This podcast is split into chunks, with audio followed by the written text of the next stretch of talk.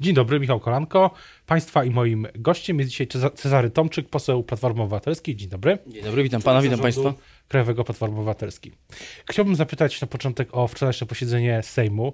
Uważa pan, że ono politycznie coś zmieniło? Nie mówię o kwestiach medycznych, o samej ustawie, ale chodzi o politykę. Czy, czy wczoraj optyka się zmieniła między w ogóle politycznie ciężko oceniać e, tego typu e, inicjatywy, dlatego że dotyczy spraw, o których mówią wszyscy i dotyczy spraw e, medycznych.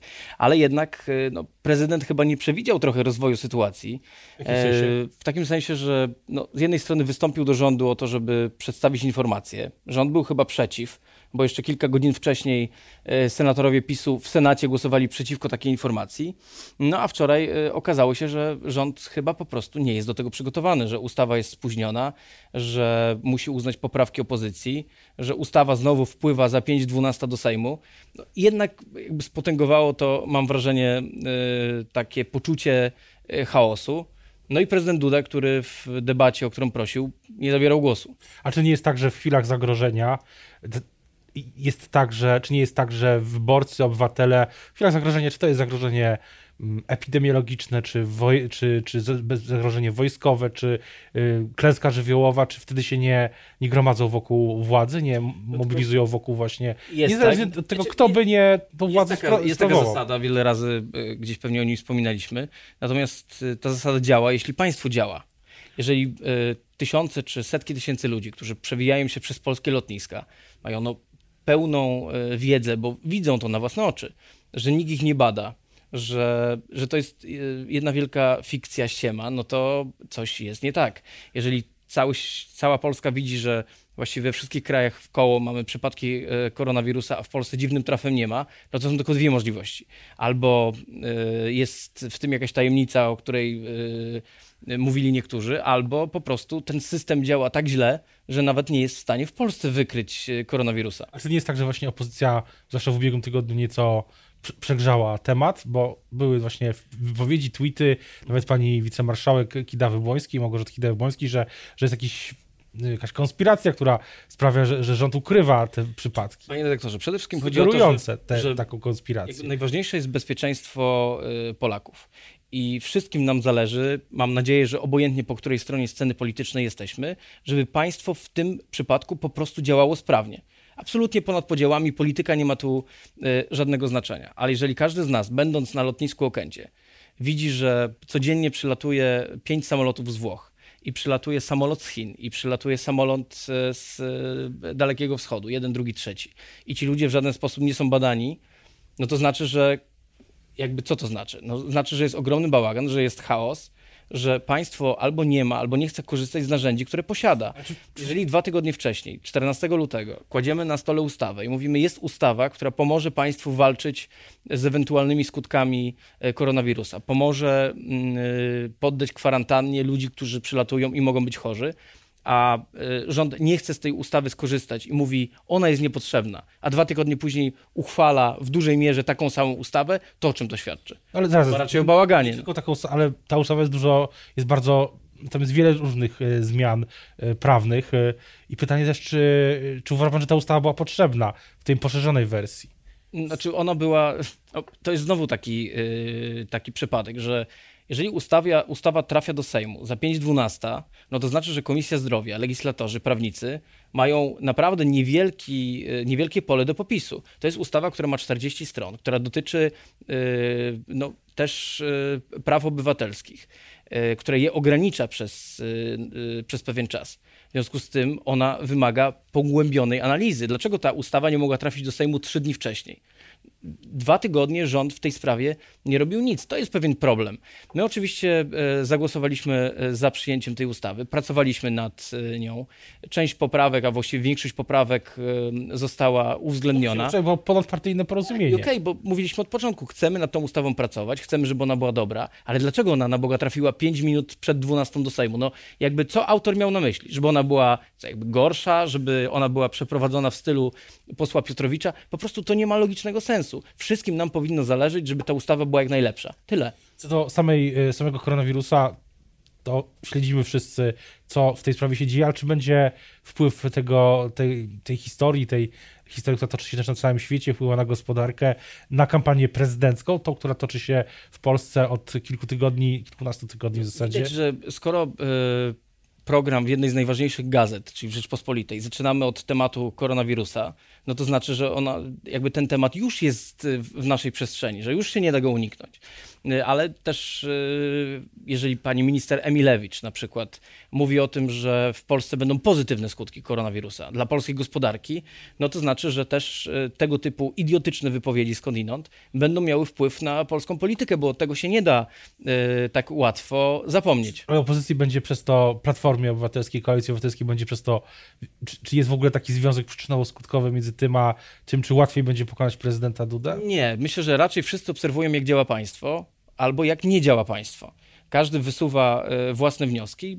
Każdy, kto e, podróżował trochę po świecie, wie, że jak wygląda sytuacja na innych lotniskach, czy to jest e, Europa Wschodnia, czy to jest Zachód, czy Południe, i każdy wie, jak wygląda to na polskich lotniskach. I no, nie wróży to dobrze, i mam nadzieję, że skończy się po prostu lepiej niż na to wygląda. Co do samej kampanii, czy to jest tak, że Pana zdaniem kampanie wyborcze się powtarzają, w tym sensie, że czy, czy, czy znajduje pan w kampanii w 2020 roku echa jakiejś którejś z poprzednich kampanii, czy 2015, 2015, mhm. czy 2014, kiedy to była oczywiście kampania do Europarlamentu, wtedy pamiętam i pan też pewnie doskonale pamięta, Donald Tusk yy, zapraszał opozycję do kancelarii prez, prez, prezes Rady Ministrów, żeby rozmawiać wtedy o inwazji Rosji na Krym i znaczy, kryzysie jest, ukraińskim. W każdej kampanii jest pewna cykliczność i pewne rzeczy, analogie, które się pojawiają yy, i można wyciągnąć podobne wnioski.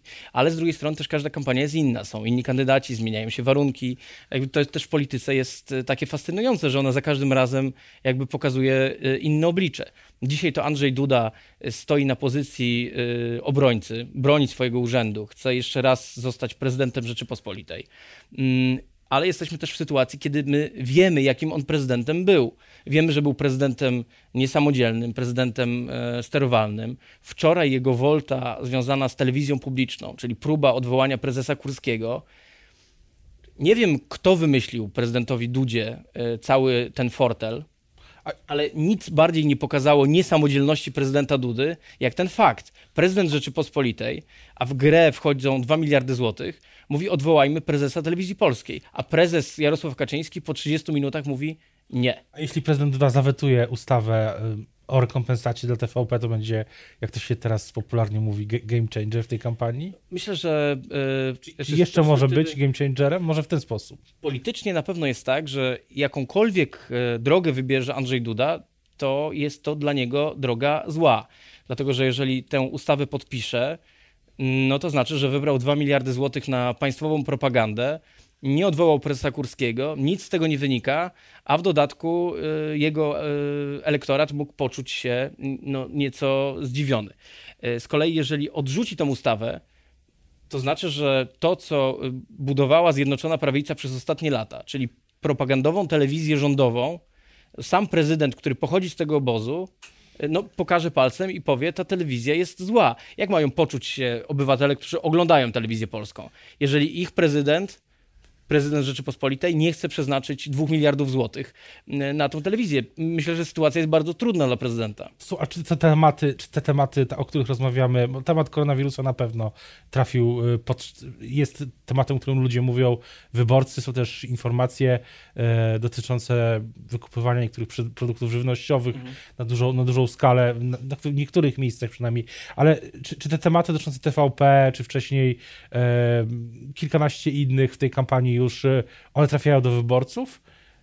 Przebijają się poza te bańki? Znaczy, na pewno jest tak, że y, kampania Andrzeja Dudy jest w rozsypce. Na pewno nie idzie w tym kierunku, y, w której chciano by wtedy, kiedy ją planowano, czy w, y, żeby poszła.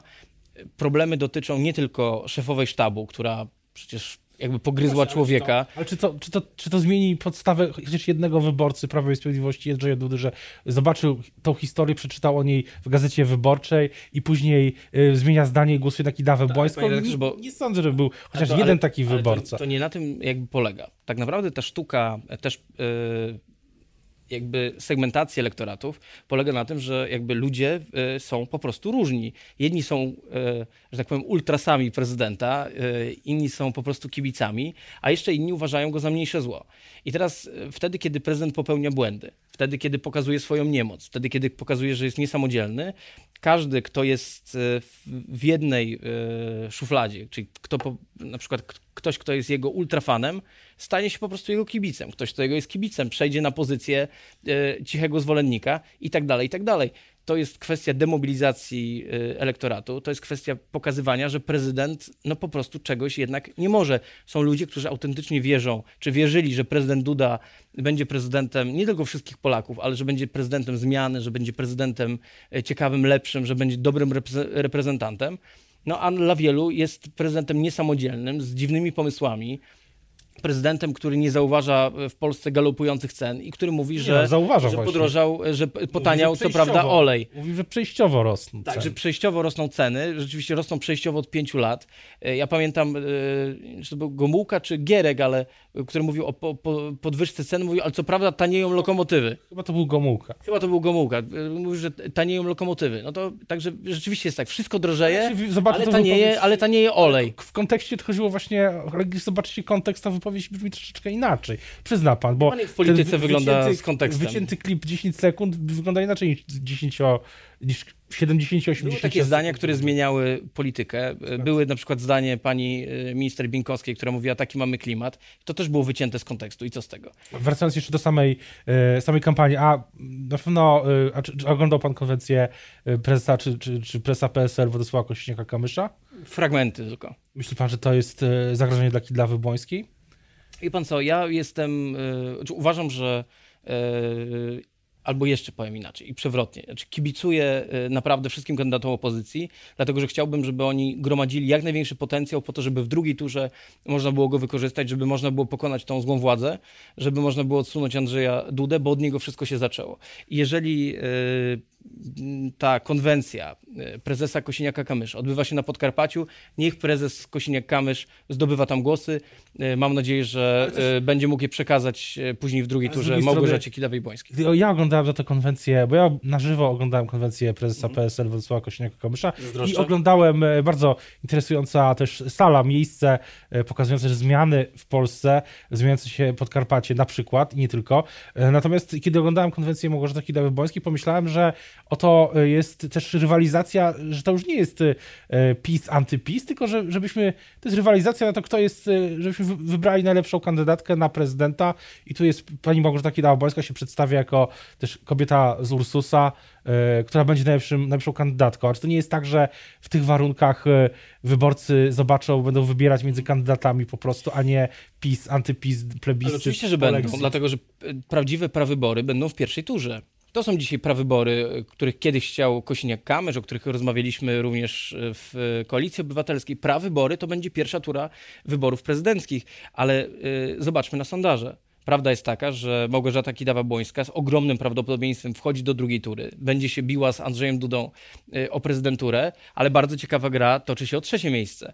E, czy będzie to Hołownia, czy będzie to Biedroń, czy będzie to Władysław Kosiniak-Kamysz. Kto odegra rolę E, którą kiedyś odegrał Paweł Kukis. Kto odegra rolę tej osoby wyjątkowej, która będzie mogła też e, przekazać głosy, a może e, to rozproszenie głosów będzie na tyle duże, że każdy z nich będzie mógł odegrać własną rolę w drugiej turze. A śledzi pan kampanię Krzysztofa Bosaka? Myśli pan, że jest taka, jaka z punktu widzenia Platformy powinna być, żeby zabierać głosy Andrzejowi Dudzie? Liczy pan na to w ogóle? Naturalnie, yy, pewne procesy są naturalne i obserwujemy je od lat. Takim procesem jest rywalizacja między Konfederacją a PiSem. Widzieliśmy to w kampanii parlamentarnej, widzieliśmy to w kampanii do Europarlamentu, widzimy to teraz. E, to jest też problem e, dla, dla samego PiSu, dlatego że PiS paradoksalnie nie może pewnych rzeczy e, robić, dlatego że elektorat Konfederacji ma na ten temat zupełnie inne zdanie. A jeszcze jest też tak, że w drugiej turze Andrzej Duda liczy na poparcie właśnie Konfederacji. Więc jakby wcale nie jest łatwo. Ta rywalizacja toczy się trochę w dwóch blokach. W jednej z jednej strony w bloku e, takim e, narodowo-populistycznym, e, gdzie mamy PiS i Konfederację, w drugiej, z drugiej strony w bloku demokratycznym, gdzie jest Platforma, Koalicja, gdzie jest PSL, gdzie jest Hołownia. Dzisiaj jest wyjazdowe posiedzenie klubu Koalicji Obywatelskiej i później już widziałem w mediach społecznościowych zapowiedzi spotkań parlamentarzystów w ramach też wydaje się, że też nie, w, ramach wsparcia dla pani wicemarszałek. Czego jeszcze możemy się spodziewać? Będzie dzisiaj mobilizacja wokół kampanii? Przede wszystkim, to trochę tak parafrazując e, Kennedy'ego, znaczy wszyscy jesteśmy e, sztabowcami Małgorzaty Kidawy-Błońskiej i obojętnie, czy ktoś z nas jest w ścisłym sztabie, czy po prostu jest e, działaczem, czy jest po prostu obywatelem, który kibicuje, znaczy wszyscy musimy sobie zdawać sprawę, że ta kampania jest nasza, jest wspólna, jest, znaczy dotyczy przyszłości, dotyczy czegoś więcej niż po prostu wyboru kandydatów i jakby zaczynamy tę podróż i po prostu chcemy ją zacząć wspólnie. Chcemy, żeby każdy poseł, każdy radny, każdy członek Platformy, ale też każdy obywatel wiedział po prostu, że jego płot, e, jego skrzynka na listy, jego telefon to są potężne narzędzia w takiej e, walce wyborczej, która e, no, ma nas doprowadzić do szczęśliwego zakończenia. O kampanii wyborczej będziemy jeszcze wielokrotnie mówić. Teraz już bardzo dziękuję za rozmowę. Państwa i moim bardzo gościem dziękuję. dzisiaj był Cezary Tomczyk, poseł Platformy Obywatelskiej, członek zarządu Platformy Obywatelskiej. Dzień dobry. Dziękuję bardzo. Dzień dobry i dziękuję i do Dzień widzenia. Dobry, dziękuję.